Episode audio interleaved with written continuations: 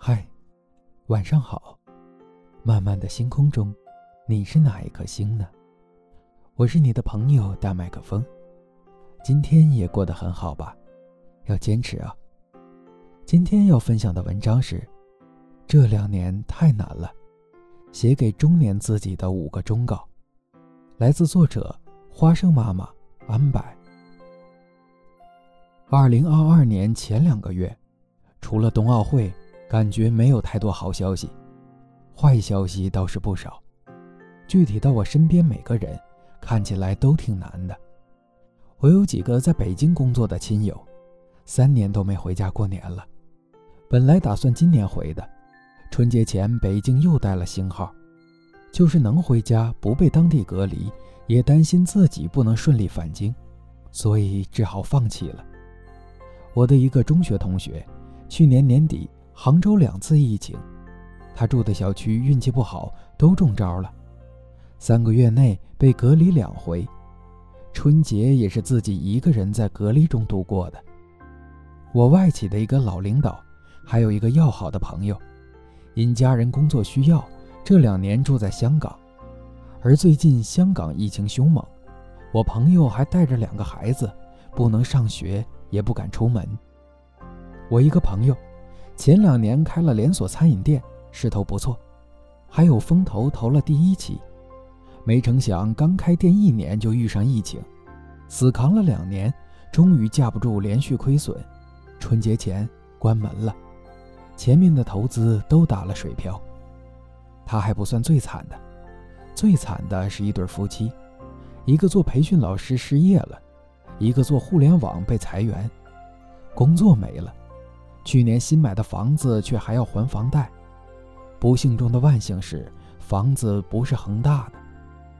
和他们比起来，像我家这样的，期末改成线上教学家里考试，假期高中生课外班全取消，公众号流量不断下滑，北京健康宝出现弹窗，诸如此类，只能算是鸡毛蒜皮的小事，不值一提。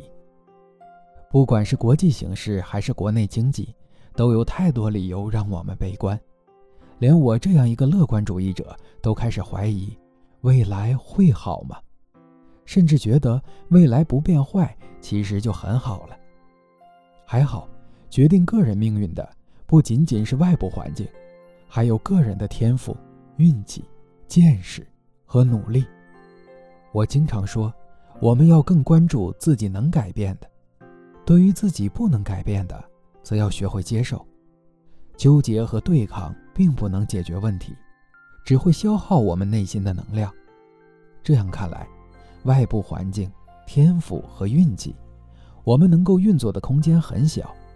我们主要能改变的，就是我们的见识和努力。其中，见识又更重要一点，因为它能决定我们是否在聪明的努力，而不是低效的努力。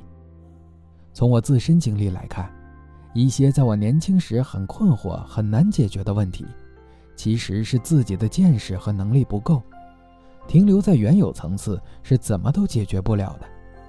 那时，最好的办法就是不和问题死磕，而是提升自己的见识，积累自己的能力。当你突破自己，到达上一个层次，很多问题就迎刃而解。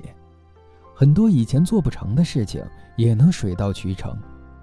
面对不确定的未来，我们教育孩子的重点也在于此：提升见识，高效努力。硅谷投资人、前谷歌高级研究员吴军老师在《见识》一书中说过这样的话，我特别赞同。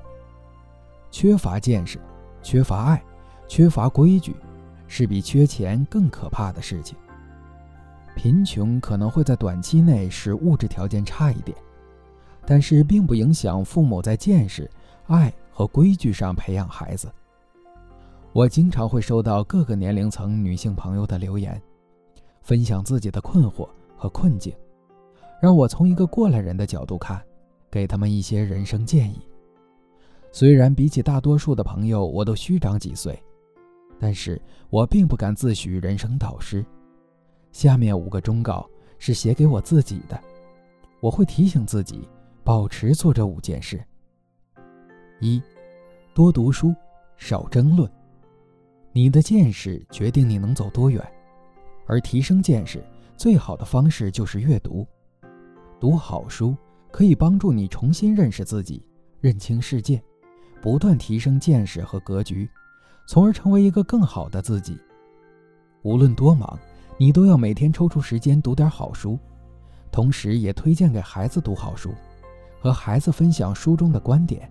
身体力行地给孩子做有益的引导和影响，不要看到和自己一致的观点就开心认同，和自己不一致的观点就不快乐抵触。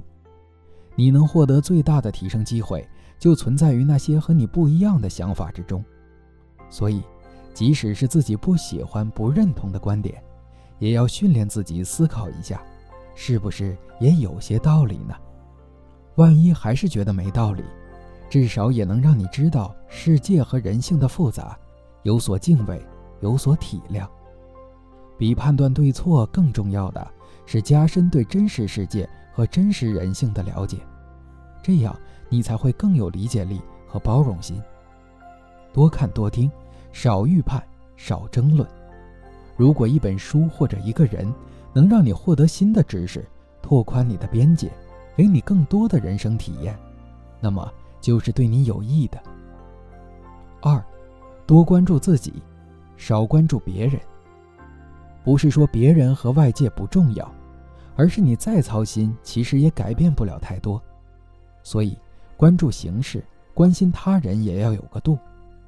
其实，这个世界也是由每个个体组成的，所以每个人变得好一点，每个家庭变得好一点，这个世界也能变得好一点。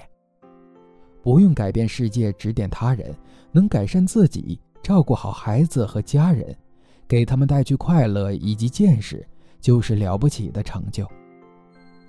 三，做好财务储备，不要乱投资，不要因为大水灌满，觉得钱在贬值就着急投资。记住，很多人钱越来越少，甚至返贫，不是因为把钱存在银行里，甚至不是因为消费。而是因为不当的投资，为了应对不确定和意外情况，万一完全没有收入，也能保证几年内的基本生活。接下来要特别注意风险防范。这几年比投资更重要的是保底，用保险和储蓄筑起家庭的防火墙。四，健康第一，其他第二。身体是有记忆的。年轻力壮时，你折腾他，对他做过的所有伤害，他都会默默记下。到了中老年或者你脆弱的时候，变本加厉地报复你。事业垮了还能从头再来，身体垮了却很难完全复原。不管工作多忙，家务多忙，首先都要保证睡眠，保证规律健康的饮食。其次，再是保证一定的运动，每年体检。不管工作多烦人，孩子多气人，你也要做一个情绪稳定的中年人。情绪不稳，对解决问题没有任何帮助，反而有害，对身体更是有害。五，即使有一百个悲观的理由，你还是要选择乐观。走过几十年岁月，你自然也经历过不少难事。你有个发现，越是艰难的时候，就越要忍耐住。沉下气，好好修炼自己，因为事情坏到一定的地步，就会慢慢转好，而机会来了，就要看自己有没有提前种下种子，这才有可能开花结果。所以，即使世界给你一百个值得悲观的理由，你也要选择乐观。在乐观和悲观之间，选择悲观也改变不了现实，而在做好第三条和第四条的前提下，选择乐观。却能让你心态向好，积极做事，也要对孩子乐观，别太担心，多祝福孩子，帮助并支持他提升见识，高效努力。这两年是很难，接下去似乎也并不容易，但是我们只有选择乐观，只有选择走下去。就像知乎上有这样一个回答：问，如何走出人生低谷？答，多走几步。做好自己能做的事情，只要一直走下去，就总能遇见好事。好了，今天的分享就是这样，感谢收听，朋友们晚安，我们明天见。